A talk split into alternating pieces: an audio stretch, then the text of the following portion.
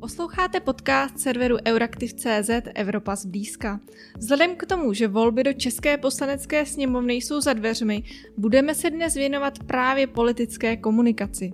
Jmenuji se Aneta Zachová, jsem šéf-raktorkou serveru Euraktiv.cz a vítám u mikrofonu Karla Kremla, ředitele komunikační agentury Politinkers, který je zároveň předsedou klubu politické komunikace. Zdravím tě, Karle, a děkuji, že jsi přijal pozvání do našeho podcastu. Moc děkuji za pozvání. Eh, jdeme rovnou na první otázku. Eh, kampaně nyní v plném proudu, vidíme to na ulicích, na internetu, zkrátka padá to na nás ze všech stran. Eh, jak to zatím ty svým odborným okem hodnotíš? Jak se ti ta kampaň zdá? No, ono se to dá hodnotit velmi těžko, protože vždycky ty kampaně se musí hodnotit ve vztahu k cílové skupině, na kterou ta kampaň cílí. A, eh, a je to takový trochu český nešvar u nás, že vlastně pokaždý, když eh, je před volbama, tak se novinový titulky plní tím, jak tu ty kampaně zase špatný a jak zase to ano, to má nejlepší a tak dále a tak dále. Ale vlastně lidi, kteří eh, do toho vidí trochu víc, tak vědí, že dělat kampaň pro cílovou skupinu voličů ano, je úplně jiná liga, než dělat kampaň pro cílovou skupinu voličů, například teď plácnou zelených nebo, nebo TOP 09 protože v tu chvíli vlastně, když srovnáváme mezi sebou, tak srovnáváme starší žáky a arzenál. Zkrátka je to pořád fotbal, vždycky jde o to dát gól, ale ta cesta k tomu je úplně jiná a to platí i ve volební kampani. Protože té cílové skupině, eh, ať už je to ano, já teď se omluvám, že to házím trochu do jednoho pytle, ale je to třeba ano, jsou to třeba SPD, eh, jsou to, eh, je to ČSSD a další strany z tohoto ranku tak těm v podstatě stačí na to, aby mobilizovali svoje voliče, tak jim stačí velmi málo. A když vzpomeneme několik těch hesel, který si možná vybavujeme všichni, tak ehm, prostě to zařídíme, nevíme co, jak, ale prostě to uděláme, nebo ukázaná platí, to byly krajské volby, ano, kdy pak při prvním zamyšlení vlastně se zjistilo, že, že řada z těch údajů, těch faktů, které platí, protože jsou ukázané, tak byly úplně nesmyslná. Tak tyhle ty věci, kdybychom mohli bychom jako jmenovat dál, tak tyhle ty věci vlastně by neprošly ani, ani, ani trochu u té druhé politické skupiny, jak jsem mluvil o zelených, TOP 09, Pirátů, starostů a tak dále. Tam musíte zapojit mnohem, mnohem víc uh, mozku na to, jak ty voliče oslovit a mobilizovat je. To znamená, když se budeme mluvit o tom, jak ty strany ve vztahu ke svým cílovým skupinám dokážou mluvit a jak je dokážou nějakým způsobem konfrontovat s tou jejich nabídkou politickou, tak ano, skutečně politická, politické hnutí ano velmi dobře dokáže tu svou cílovou skupinu eh, mobilizovat a říct jim to, co ona chce. Dokáže se na ní nacítit takzvaně a řekne jim to, co ona chce slyšet. To znamená, když jsme teď byl zrovna v zahájení kampaně, ano, minulý týden, myslím, že ve čtvrtek, tak opět zaznělo litium, zazněla obrana před migranty a tak dále. To je pro cílovou skupinu ano super. Tohle to nemůžeme použít pro cílovou skupinu TOP 09. Tam zaujmou voliče těžší a proto i ty strany to mají daleko těžší a ti lidé, kteří na těch kampaních pracují i na té komunikaci dlouhodobě, tak to mají prostě těžší. Takže hodnotit to celkově si myslím, že nedává moc smysl, ale ve vztahu k těm cílovým skupinám, ano, to zvládá dobře, ale stejně tak to zvládá třeba i SPD, bez pochyby, protože ty preference rostou dobře. I Trikolera to evidentně zvládá. Z hlediska těch voličů, eh, řekněme, ne, ne úplně pravice, ale řekněme těch eh, tom měřítku více vzdělaných a těch lidí, kteří mají vyšší příjmy, tak tam je to vždycky těžší a komentátoři pochopitelně vždycky říkají, že ta kampaně je nudná a, a o ničem a nejsou tam žádná témata. Ale co si budeme povídat, co vlastně mají jiného říkat. Oni nemůžou komentátoři říct, že ta kampaň tady té strany je skvělá, protože to jde proti podstatě novinařině. Ono tak trochu jako, eh, je to trochu hra na kočku a myš. Eh, vždycky prostě ten novinář, který komentuje to aktuální snažení se před volbama vždycky musí tak trochu jako skritizovat. Jo? Já si osobně nespomínám na žádný, žádný článek, ve kterém bych se dočetl, jak to ta pravice v té předvolební kampani dělá dobře.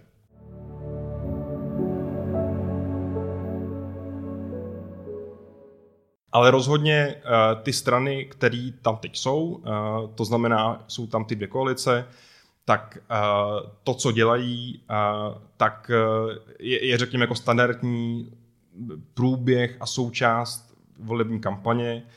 Není tam nic, co by úplně vyčnívalo, ani tam není nic, co by tu kampaň jakkoliv jako zabilo, ačkoliv v těch situacích už tam několik mohlo být, ale ukázalo se minimálně na preferencích, že se tak nestalo. Například to byla kauza Dominika Ferryho, nebo to byla oproti tomu kauza daleko nižšího rázu kauza, když zahajovali Piráti a starostové kampaň, tak se tak jediné, co se z toho uh, uh, dostalo téměř do médií, byla ta fotka, kde byli samý muži a jenom jedna jediná žena, ačkoliv jsou to právě ty strany, které často mluví o tom, že by ženy měly být zastoupeny v politice víc.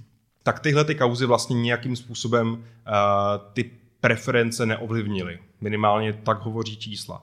A i z toho já usuzuju, že uh, ty kampaně jsou, řekněme, standardní, využívají pravděpodobně, protože my to nevíme, co všechny, jaký všechny metody ty strany využívají, protože to je taková to, co vidíme většinou venku, nebo když jdeme někde po ulici, tak to je jenom špička ledovce. Ta, jako by ta práce, která tradičně na těch kampaních je, tak ta vždycky je u stolu a to, co vidíme, je jenom, jenom nějaká, nějaká špička toho, toho všeho.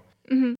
Eh, a vlastně ty jsi už si trošku zmiňoval, že to, co vidíme dneska, nebo to, co probíhá teď před volbami, tak není nějak zvlášť, řekněme, výjimečné, nebo není to nic eh, zkrátka extra, ale přeci jen, když se podíváme na ty předchozí volby do poslanecké sněmovny, tak i ta politická situace byla jiná, neměli jsme ty uh, dvě koalice, které teď tedy usilují o tu, o tu změnu. Přece jenom, když to srovnáš s tou kampaní v roce 2017, tak změnilo se něco i třeba vzhledem k tomu, že teď eh, jsme po pandemii, mnohem víc lidí třeba vysí na těch sociálních sítích, na internetu. Je tam přeci jen nějaká viditelná změna oproti tomu roku 2017? Já si myslím, že ty změny tady jsou, ale nejsou uh, marketingového rázu, ale zkrátka se ta komunikace přizpůsobuje té politické situaci, která je. Protože v roce 2017 ty strany kandidovaly roztříštěně. Ať už to byla snaha o uh, spojení starostů s lidovci tehdy, uh, která nevyšla, uh, a nakonec ty strany dostaly obě dvě do té sněmovny, ale tím, že to byly nakonec dva subjekty, ne jeden, tak poměrně měli méně mandátů zastoupeno. Tak dneska je ta situace jiná v tom, že jsou tady dvě velké koalice, které musí přizpůsobovat ten marketing té politické situaci. Nikoliv tak, že by se Eh, že by někdo z těch stran eh, přišel s nějakou novinkou na trhu poli marketingovým, která by nás oslnila. To se nestalo a je velmi a je to vlastně i velmi těžká disciplína, aby se, aby se to i stalo, protože uh, většinou, když uh, třeba od roku 2006, pokud se tady něco, uh, něco revolučního použilo v kampaních, tak to nebylo tak, že bychom si to my tady vymysleli, ale většinou jsme to přijali někde, kde už to předtím fungovalo a většinou to někde byly Spojené státy. Takže ať už to byl uh, uh, Jiří Paroubek uh, v roce 2006, anebo uh, potom Andrej Babiš v roce 2013, tak to vždycky, co oni použili, tak tomu předcházelo uh, nějaká, nějaký nasazení uh, v nějakých západních státech, především v Americe. No a když se podíváme na ty poslední velké americké volby, což byly, což byly uh, volby prezidenta, tak vlastně ani v nich, uh, když to zase srovnám s jinými prezidentskými volbami v Americe, například rokem 2008, kdy to byl boom sociálních sítí, tak uh, teď není úplně jako nic, ani tam nebylo jako nic hmatatelného, co bychom řekli, tak to je pecka. Jako když tehdy Obama v roce 2008 poprvé pořádně se položil do Facebooku a do Twitteru, a díky tomu i vybral spoustu peněz na kampaň, tak vlastně my dneska už jenom jakoby jedeme na autopilota z toho, co nám ten boom třeba těch sociálních sítí jako přinesl. A samozřejmě, třeba generátor uh, náhodných hesel. Třeba generátor náhodných hesel, samozřejmě, kteří se objevují u, u komentářů často, anebo i u některých, teda v některých příspěvcích politiků některých.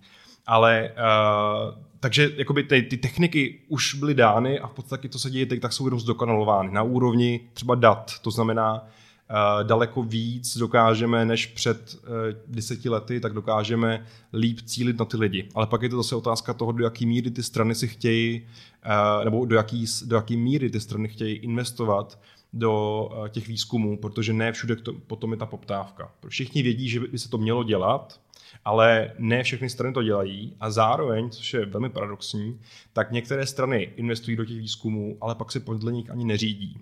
Což je problém, protože to pak nekončí většinou úplně dobře. Mm-hmm. Uh, mám navazující otázku vlastně u těch minulých voleb, uh, pořád se vracím uh, do, do té minulosti, ale to brzo pomine. Uh, přeci jen ty volby v roce 2017 byly opravdu drtivým vítězstvím hnutí ANO. Um, ty teď říká, že vlastně ty strany by měly více uh, třeba investovat právě do těch výzkumů a tak podobně. Uh, když se na to díváš, jak je to teď, tak lze říct, že třeba ty opoziční bloky se třeba i trochu poučily z té situace v roce 2017 a řekněme, víc se do toho opřeli, uh, nebo alespoň se kusili, řekněme, k tomu při, přistupovat trošku víc odpovědněji než, než předtím. Vidíš tam něco takového, nějaký posun? Uh, Jedna věc je to, co vidíme my všichni veřejně, to znamená to, s čím se setkáváme běžně s tou jejich komunikací a to, co třeba uh, se člověk může doslechnout jako zákulisí, případně když si udělá nějaký domácí úkol a prohrabe s nějakými daty. Tak z hlediska toho, co, eh, se týče, co se týče třeba těch výzkumů, tak je zjevný, když se podíváte na transparentní účty těch stran, takže eh, vynakládají ty strany dost peněz na to, aby platili, jsou to taky tisícové částky, aby platili výzkumný, výzkumným agenturám za data, podle kterých se mají řídit. Ale protože samozřejmě ani já, ani řada lidí nemá ty výzkumy k dispozici, protože zkrátka jsou, jsou to soukromě zraněné výzkumy, nejsou to žádná, žádné věřené statky, tak, tak my nevíme, co v nich je napsáno, takže ani nemůžu zhodnotit, do jaké míry třeba uh, ty výzkumy implementovaly do těch svých strategií. Co je třeba, jako, co mě zaujalo osobně, tak uh, mimochodem ty transparentní účty těch stran jsou skvělá věc tam eh, se dozvíte spoustu věcí eh, a ještě vás to často pobaví. A to je právě odpovídám tu otázku, co se jako změnilo nebo nezměnilo. Tak třeba v případě ČSSD se vlastně nemění téměř vůbec nic v, z hlediska uh, toho, za co utrácí a jak to potom vypadá. Protože utrá, když bych to měl shrnout velmi jednoduše, až tak jako zprostě, tak vlastně utrácí spoustu peněz a je za to hodně málo muziky. Když se podíváte na transparentní účet ČSSD, tak zjistíte, že za poslední ani necelý měsíc zaplatila strana uh, asi, teď abych nekecal, skoro 11 milionů korun uh, jedné z, uh, z komunikačních agentur Wing uh, a mimo jiné za zprávu sociálních sítí a další věci, takže předpokládám, že je výroba nějakých vizuálů a podobně ale když se podíváte na ty vizuály, předpokládám, že si je testovali, než je dali ven, takže tam asi musel proběhnout nějaký interní proces o tom, jestli je to dobrá nebo špatná volba, ale vzhledem k tomu, že všechny svoje vizuály, nebo téměř všechny svoje vizuály ta strana jak, eh, dává do takových těch sitě červených eh, tónů, které na první pohled evokují spíš jakoby negativní informaci, nebo člověk má s tímhle tónem obecně nějakým způsobem uh, zblížen nějaký pocit negativní než pozitivní, rozhodně ne pozitivní, tak je to zarážející, že ta strana investuje tolik peněz uh, vlastně na výrobu té komunikace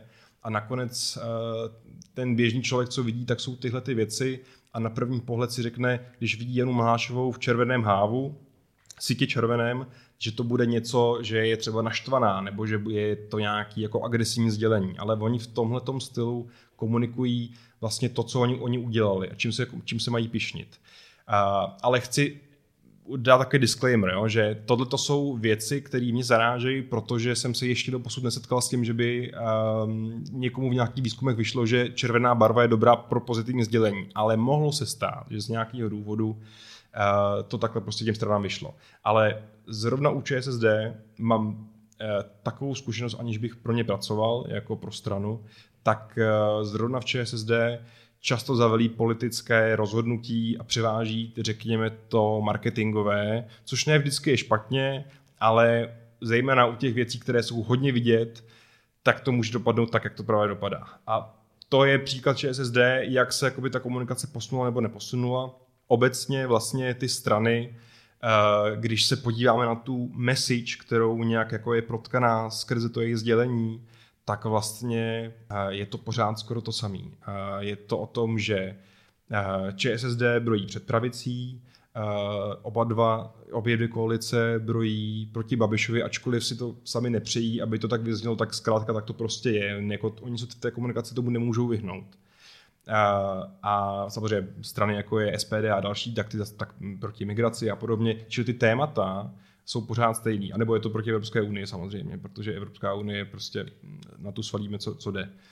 Takže ty témata v zásadě zůstávají stejná, jsou pouze jakoby modifikovaná pro tu aktuální situaci, ale není to tak, že by někdo přišel s něčím úplně jako novým a že by to bylo jakoby z hlediska v porovnání s těmi předchozími volbami, že by to bylo jako myšlenkové o level výš, to tak není. Uh, občas by blízklo něco jako je boj o litium a podobně, což je jako z úplně jiného vesmíru, ale to tentokrát vlastně v této kampani ani nebylo. Mm-hmm. Uh, vlastně nyní na nás zkrátka ta politická sdělení přichází ze všech eh, stran, ze všech úhlů. Myslím si, že i lidé jsou často se mohou cítit třeba zavalení tou politickou komunikací. Uh, neměla by ale nějaká politická komunikace vlastně probíhat i v tom, řekněme, mezidobí, mezi volbami, protože takhle to vypadá, že vlastně tři, čtyři roky třeba ty strany vlastně moc k nám nekomunikují a někdy ani jako nevíme, co, co vůbec dělají a musíme to nějak aktivně dohledávat. A pak přijde ten boom, kdy zkrátka se to valí ze všech stran, tak nemělo by to být tak, že ty, komun- ty strany zkrátka komunikují průběžně? Uh, oni komunikují průběžně. Akorát, že to není tak vidět, protože eh, v tom mezivolebním období nebo v tom nevolebním, eh, jednoduše řečeno, ty strany nevyužívají pro tu komunikaci ty kanály, které využívají eh, před těmi volbami. A je to jednoduchý, oni jsou hrozně drahý. Když jsou volby, tak před těmi volbami většinou to bývá tak půl roku předem a s tou zkracující se dobou k volbám se to zintenzivňuje, se začínají nasazovat formáty, jako jsou prostě billboardy, eh, prostě venkovní formáty obecně, které se jinak nepoužívají, zkrátka, protože jsou hrozně drahý. A, a, ale před volbama se to zkrátka snese, protože na to ty peníze jsou a, a počítá se s nimi dlouhodobě, že se za to prostě utratí. Ale když se podíváme na výdaje za tisková oddělení v průběhu eh, volebního období, ne před volbami, tak tak to se zkrátka to se nemění. To je skoro pořád stejný. Ty strany komunikují, ale komunikují takovou tu běžnou agendu, kterou, eh, se kterou pracují dnes a denně. Eh, pouze před volbami ta komunikace trošku jako přepne do toho stylu, eh, že je víc epická, víc se ty strany jako začnou chválit než do posud a víc se snaží mobilizovat ty voliče tím, tím sdělením, které na ně pálí skrz ty vizuály ale eh, když bychom si srovnali i třeba aktivitu eh, na sociálních médiích, tak ty strany jsou aktivní v průběhu ruku pořád. Ne všechny samozřejmě, které strany to nepotřebují, jako KSČM a vždycky budou mít svého voliče jistého, ale ostatní strany eh, jsou velmi aktivní, ať už jako ty strany, anebo ústy svých lídrů, tak oni komunikují stále. A je to taková trochu zkratka, protože se s tím potkávám často, že právě lidé říkají, že strany málo komunikují před volbami, ale najednou by se mohly přetrhnout, když, když mají být volby, tak je to jenom o tom, že teď je na to zkrátka kladen vyšší důraz. A kdyby ty strany měly jet v tomhle tom eh, módu vlastně celou dobu, tak by nevydrželi. To prostě nejde. Eh, I ty lidi, kteří pro ty strany pracují, tak eh, jako už teď stříhají metry, kdy už konečně ty volby přijdou, protože je to velmi úmorný, zejména ta kontaktní kampaň, kdy eh, musíte zajišťovat obrovské množství produkce, aby se to vůbec někde událo.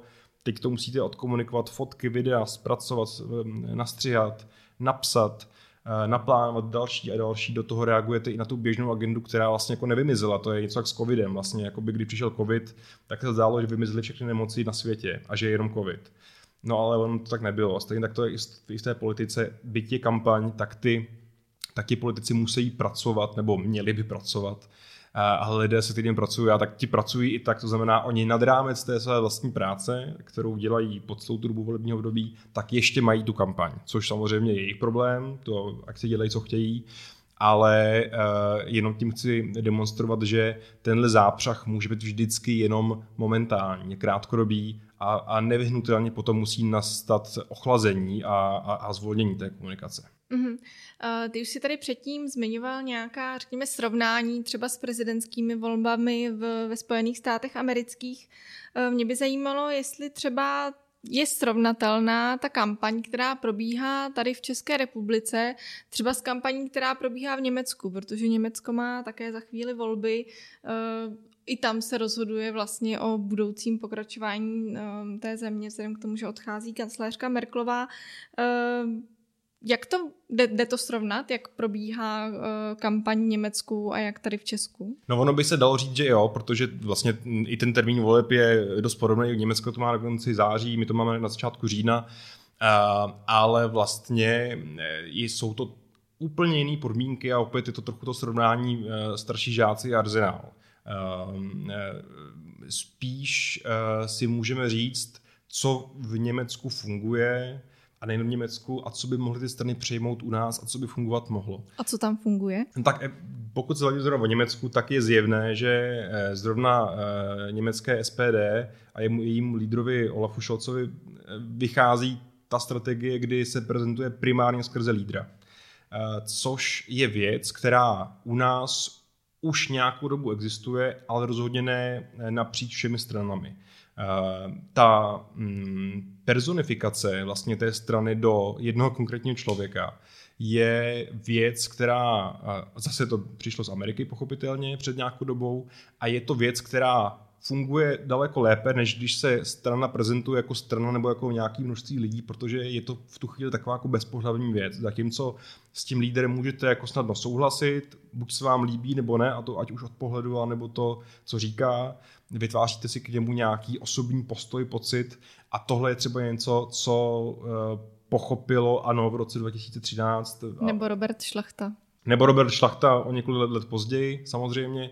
A, a, a, a to je strategie, která dlouhodobě funguje, ale ne všechny strany eh, to dosud aplikují, ale u některých to ani úplně dobře nejde. Třeba když si vezmeme koalici eh, spolu, kde je ODS, TOP 09 a KDU ČSL, tak politicky ani není možný, aby ta strana komunikovala skrze jednoho člověka, protože by to ty dvě ostatní strany prostě nezvládly psychicky, aby eh, někdo z nich byl vidět víc než míň a to je obecně vždycky boj v koalicích, že eh, je to vlastně jenom o tom, kdo bude častěji někdy vidět z těch. Oni jsou vlastně také jako soupeři mezi sebou, byť jsou formálně jako koalice. Uh, takže to je v podstatě velká nevýhoda dvou, troj a více koalic, protože nemůžete veškerou tu energii a peníze eh, nasměrovat na toho jednoho člověka, který ho tak jako vybůstujete a skrz něj budete komunikovat úplně všechno. To se daří stranám, eh, jako je ANO, to se daří Robertu Šlachtovi, to se daří Tomio Okamurovi, eh, ale už to nejsou tady ty dvě koalice, které prostě mají vždycky dvě a více lídrů. Nicméně ten Olaf Schulz, tak tam to funguje dobře. Jeho vlastně tahle ta strategie, kdy se vlastně tak jakoby úplně, není to žádný jako velký rétor a úplně se tak jako ne, ke všemu nemusí nutně vyjadřovat, ale má prostě svoje osobní charisma, má za sebou nějaký jako úspěchy a toho vlastně jako vystřelil nahoru, byť to vlastně nebyl až do poslední chvíle eh, očekávatelný lídr voleb.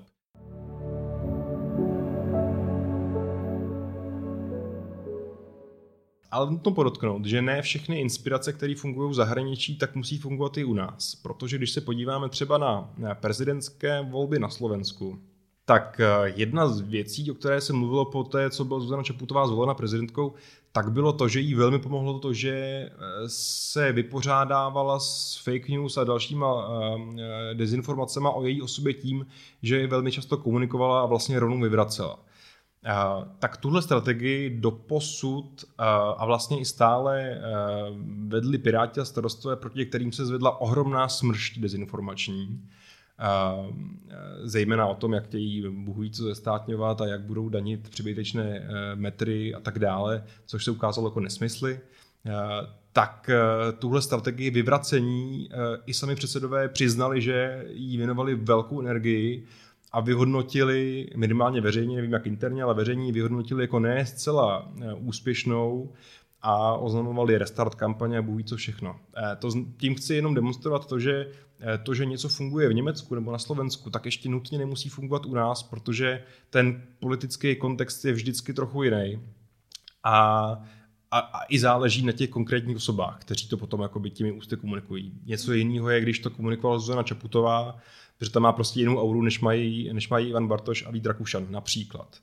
Uh, ale bez pochyby Německo je Německo, uh, Spojené státy, uh, Švédsko, to jsou země, ve kterých by se mohly ty naše strany hledat s čím inspirovat, ale to neznamená, že by se tyhle samé země nemohly v něčem inspirovat i u nás. Velmi potom pokulhává to, když bychom řekli, že obecně volební kampaně v Německu jsou vždycky lepší než u nás. Tak to prostě není a záleží i na um, politické úrovni, aby se o regionální, místní nebo celostátní. Uh-huh. Uh, už tady padlo například slovo litium, teď si zmiňoval daně. Uh, Karle, co je vlastně tématem těch letošních voleb? Dá se tam najít ten hlavní leitmotiv, to všechno to, fakt nějaký to nosný, nosný bod, který uh, zkrátka ty strany komunikují nejvíc?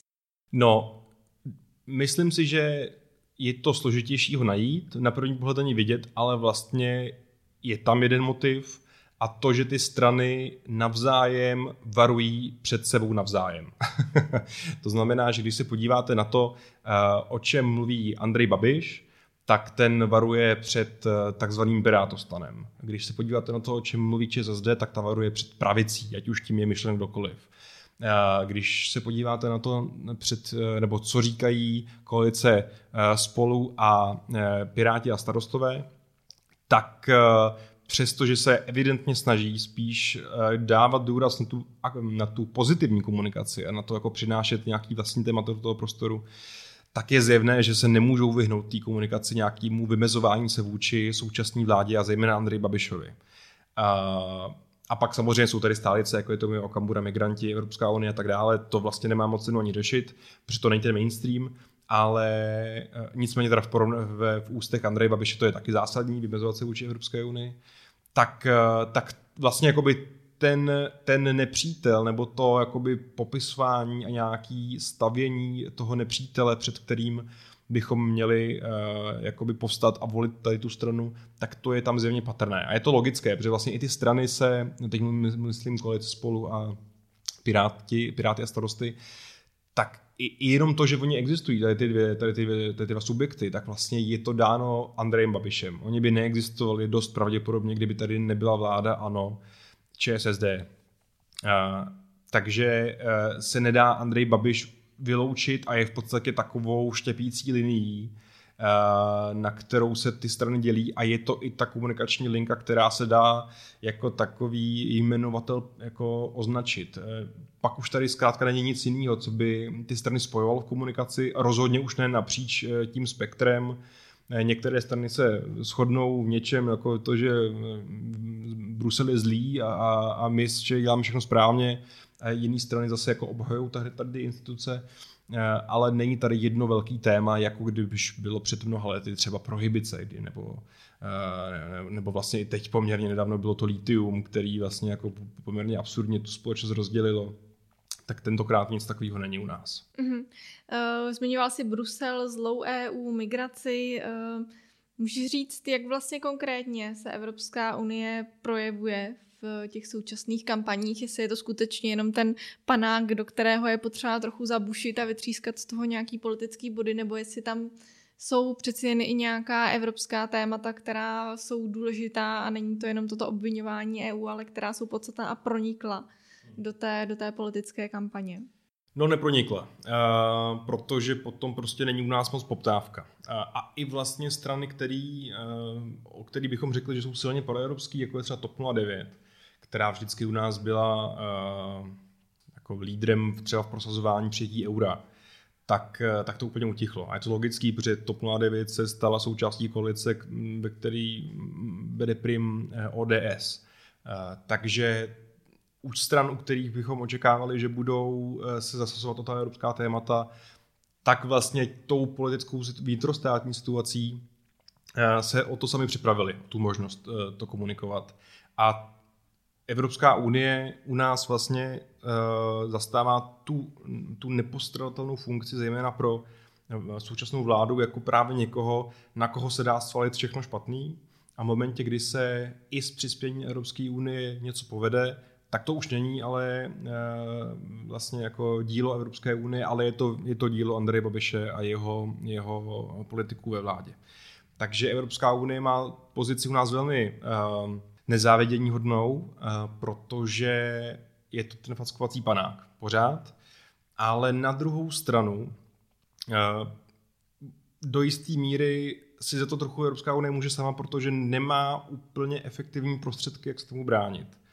Eh, když se podíváme třeba k nám, tak ta situace, když se někdo vymezí proti Evropské unii, tak sem tam to třeba zareaguje, udělá nějaký fact check zastoupení Evropské komise u nás. Má jsou několik svých kanálů, ale když se opět podíváme na to, jak komunikuje dlouhodobě, tak eh, třeba na Twitteru většina obsahu, který komunikuje, tak je v angličtině. Já jako chápu, rozumím tomu, kam tím míří, protože chtějí sdílet jako přímo ten zdroj, který se, kterého pak jako cituje v těch svých tweetech a podobně. Zároveň si uvědomuji, že na Twitteru, lidi, komunita Twitteru je v tomhle ohledu vzdělanější než například na Facebooku, tomu rozumím, ale pořád to není něco, co by dokázalo obstát té všeobjímající kritice, která zní neustále, zejména z úst předsedy vlády. A e, je to takový souboj e, Davida a Goliáše. A je vlastně, a je to i asi i těžký, aby se nějaká taková věc změnila, protože by s tím ty členské státy museli souhlasit a to není úplně v jejich zájmu, nebo není to v zájmu minimálně naší politické reprezentace. Uh, to mi vlastně i připomíná třeba volby do Evropského parlamentu, kdy vlastně uh, tím hlavním sloganem hnutí ANO bylo silné Česko a že tedy uh, ochráníme, ochráníme Česko vlastně před Evropskou unii, přitom třeba zrovna hnutí ANO je tedy členem té liberální evropské rodiny, sdílí tedy vlastně jeden, jeden klub s třeba poslanci z hnutí En Marche uh, francouzského prezidenta Macrona. Uh, když ještě zůstaneme u těch uh, evropských témat, tak čím to tady je, že vlastně jsou tak bolestivá k té komunikaci? Protože třeba by se dalo říct, že pro tu stranu může být, řekněme, tématem, že uh, nebude jenom tedy hájit Českou republiku v tom evropském kolbišti, ale že zkrátka bude prosazovat ty české zájmy a že ta Evropská unie vlastně může být, řekněme, nějakým prostředkem, jak eh, třeba Česku přinést víc bohatství nebo něco podobného. Proč tahle ta vlastně linka nefunguje? Myslím si, že je to proto, že ty procesy, které k tomu vedou, jsou hrozně složitý.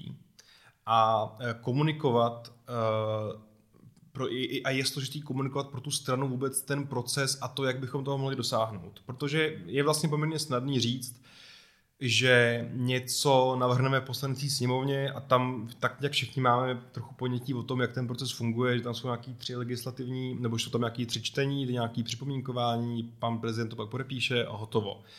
Eh, v Evropské unii vlastně, když se zeptáte někoho na ulici, tak bude hodně tápat, aby vám, eh, aby vám řekl, jak funguje legislativní proces, jak to, že eh, já nevím, u nás se zemědělství podporuje méně než ve Francii a podobně, čím to je vůbec, jak je to možné, to nespravedlivý od samého počátku. Eh, ta Evropská unie je pořád svým samotným nastavením vzdálená lidem. A proto je i pro politické strany nepříliš efektivní ji prosazovat v té své komunikaci, protože to vyžaduje spoustu peněz. Protože vy, abyste, vy obecně, když chcete něco komunikovat jako politická strana nebo konkrétní politik, tak potřebujete uh, ty lidi zaujmout v záplavě všech ostatních informací, které ten člověk, na kterého oni útočí. Jakmile scrollujete na Facebooku, tak uh, na vás každou vteřinu útočí desítky a desítky nových uh, příspěvků, nového obsahu. A vy musíte mezi tady tím kvantem toho člověka něčím zaujmout přitáhnout jeho pozornost a ideálně ještě, aby udělal nějakou aktivitu u vás, aby, aby se, jste se mu zobrazili příště pravděpodobněji.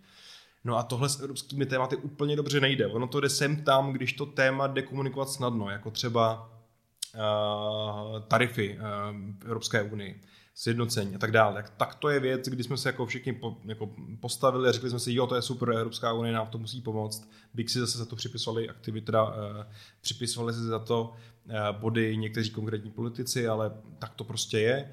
Uh, ta Evropská unie, ačkoliv uh, ty schopnosti, jak nás posunout má, tak pořád je to věc, která je velmi vzdálená běžnému člověku a asi, asi i proto, že prostě zatím většina lidí, kteří jsou v tom věku, kdy rozhodují o tom, kam bude naše politická reprezentace směřovat, koho bude volit, tak vlastně většinu života žila bez Evropské unie. Žila v nějakém režimu, který nebyl ani podobný tomu, co tady máme dneska A vlastně ten proces evropský přijímání zákonů nebo, nebo to, když se schvaluje, tak se třeba eh, schvaloval plán obnovy pro Českou republiku, tak to je něco tak náročného eh, na zpracování, že je pro ty strany spíš výhodnější, aby se zaměřili na témata, o kterých jsou si už dopředu jistý, že ho dokážou tomu člověku sdělit tak, aby on si něco odnesl.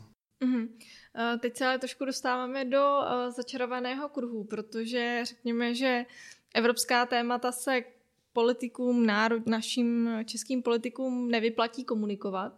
Eh, zároveň Evropská unie je příliš složitá ke komunikaci je z toho nějaká cesta ven, jak vlastně tedy zlepšit vůbec komunikaci evropských témat v zemích, jako je Česká republika? Mělo by to skutečně být tak, že třeba Evropská komise bude mít silné komunikační oddělení vyloženě vyškolené na to, jak má fungovat v České republice, nebo je, co by se mělo udělat pro to, aby ta Evropa tady rezonovala, řekněme, tak nějak důstojněji než nyní? Myslím si, a to nemyslím úplně, to nemyslím špatně, ale myslím si, že tomu brání nějaká generační obměna v první řadě.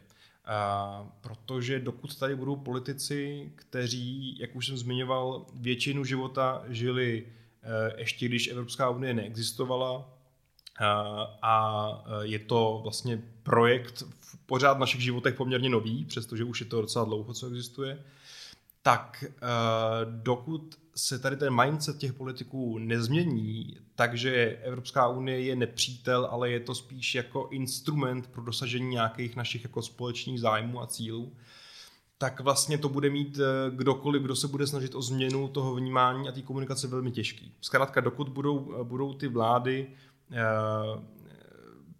považovat a komunikovat tu Evropskou unii a ten Brusel jako něco jako nepřítele, ačkoliv bez něj by to nešlo ve čem. A oni si to moc dobře uvědomují.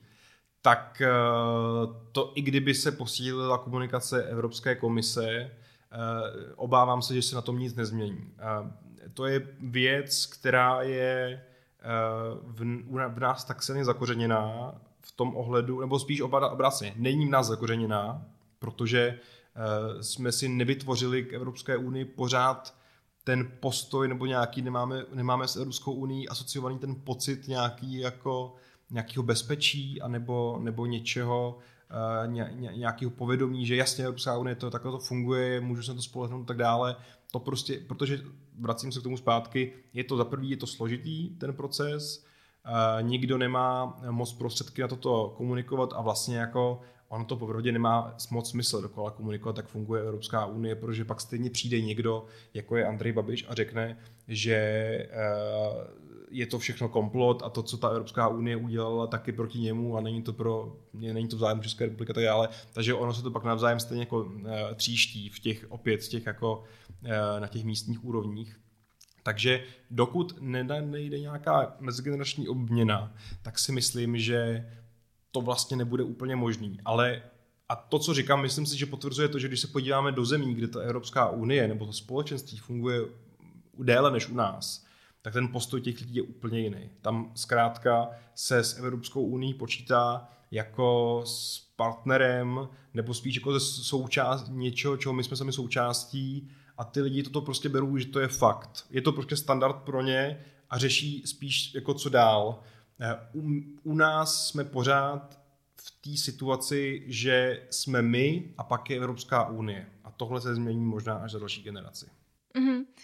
Děkuji ti moc, Karle. Myslím, že tohle je skvělý závěr našeho dnešního povídání. Eh, jenom bych doplnila, že vlastně teď jsme v roce 2021, to znamená, že už se nám k volebním urnám blíží i ti voliči, kteří se narodili v Evropské unii, kteří vlastně jsou ročníky 2003, 2004, to znamená, že jsou to lidé, kteří už eh, zkrátka nemají tu zkušenost eh, ani s těmi devadesátkami, eh, takže třeba se ta generační obměna už blíží, nebo už jsme její Možná už se děje.